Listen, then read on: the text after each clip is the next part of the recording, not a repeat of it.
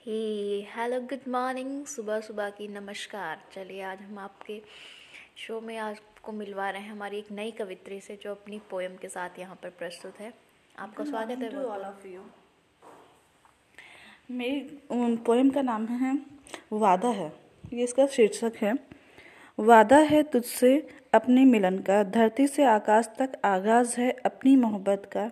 बस तू साथ मत छोड़ना, जब राहें काटे भरी होंगी, दुनिया की बेड़ियाँ तेरे मेरे पाँव में बंधी होंगी। जीत लेंगे जहान हम अपनी मोहब्बत का, जीत लेंगे जहान हम अपनी मोहब्बत का, मेरा ये वादा है, अगर हमदम तू मेरे संग होगा। धन्यवाद।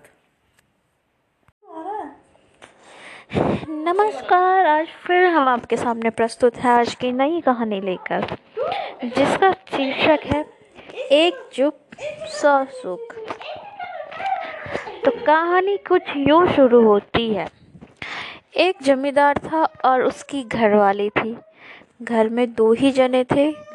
जमींदार खेत में काम करता था और उसकी पत्नी घर का काम करती थी। पति पत्नी दोनों ही गर्म स्वभाव के थे। थोड़ी थोड़ी बात पर दोनों में ठन जाया करती थी। कभी कभी तो घरवाली का बना बनाया खाना भी बेकार हो जाता था। एक दिन घरवाली अपने रिश्तेदारी में गई। वहाँ उसे एक बुज़ुर्ग औरत मिली। बातों बातों में जमींदार की घरवाली ने बुज़ुर्ग औरत को बताया कि मेरे घरवाले का मिजाज बहुत चिड़चिड़ा है। वे जब तक मेरे से लड़ते ही रहते हैं, जब देखो तब हमेशा हम दोनों की लड़ाई ही बनी रहती है। कभी कभी इससे हमारी बनी रसोई बेकार चली जाती है। बुज़ुर्ग महिला ने, यह कोई बड़ी बात नहीं है। ऐसा तो हर घर में होता रहता है। मेरे पास इसकी एक अचूक दवा है।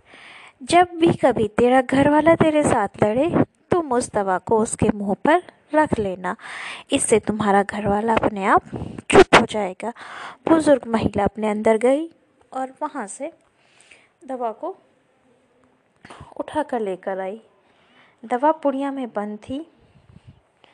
बुढ़िया ने कागज़ खोला और पुड़िया से दवाई निकाली।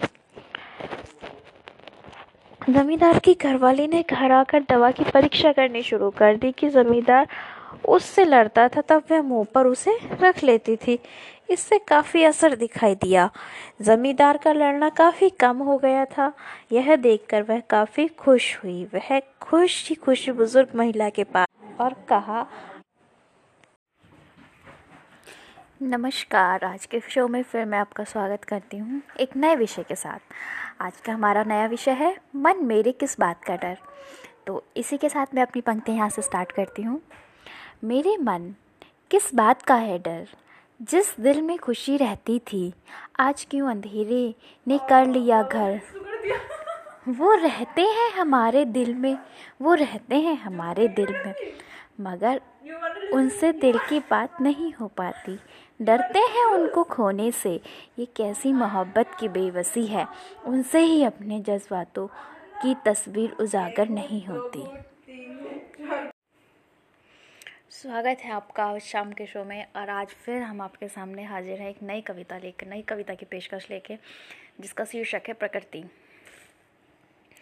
तो ज़रा गौर से सुनिएगा।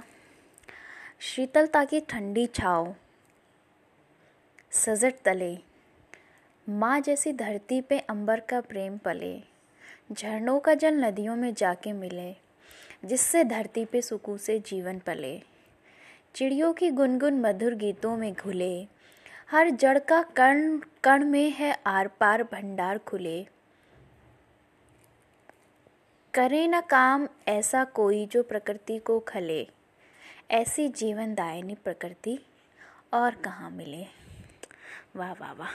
इसी के साथ मैं अपने शब्दों को यहाँ विराम देती हूँ। हाय तो फिर आज फिर से हम शामिल है हाजिर हैं आपके साथ, एक नए शीर्षक के साथ और आज का नया शीर्षक है तुम और तुम्हारी याद। एक दूसरे से दूर रहना मजबूरी है हमारी। ज़िंदगी में अपने अपने फिर फ़र्ज़ निभाना भी ज़रूरी है। पर तुम और तुम्हारी याद अलग अलग भाव बिखेर जाती है। तुम सुकून दे जाते हो और तुम्हारी याद तड़पा जाती है। वाह वाह इशाद एक नई प्रतियोगिता कि नए टॉपिक के साथ मैं फिर वाला। ऐसा इतिहास है हमारा। ऐसा भारत देश है मेरा। स्त्री अनमोल बताकर सदा किया है मोल। हर झगड़े में अब शब्द वाणी से स्त्री को दिया है तोल। सदियों से मैं दबी रही अस्तित्व को अपनी मार। सब कुछ झेल कर अब कदम बढ़ाया है मैंने। जैसी भी हूँ, बहुत अच्छी हूँ, किसी से नहीं चाहिए ग्रेड। अपने सपनों के लिए मुझको अब जीना है। स्त्री के अंदर स्त्री से पहले पलता है एक इंसान, दोगलेपन को दर्शाता है समाज का कहना मुझको महान।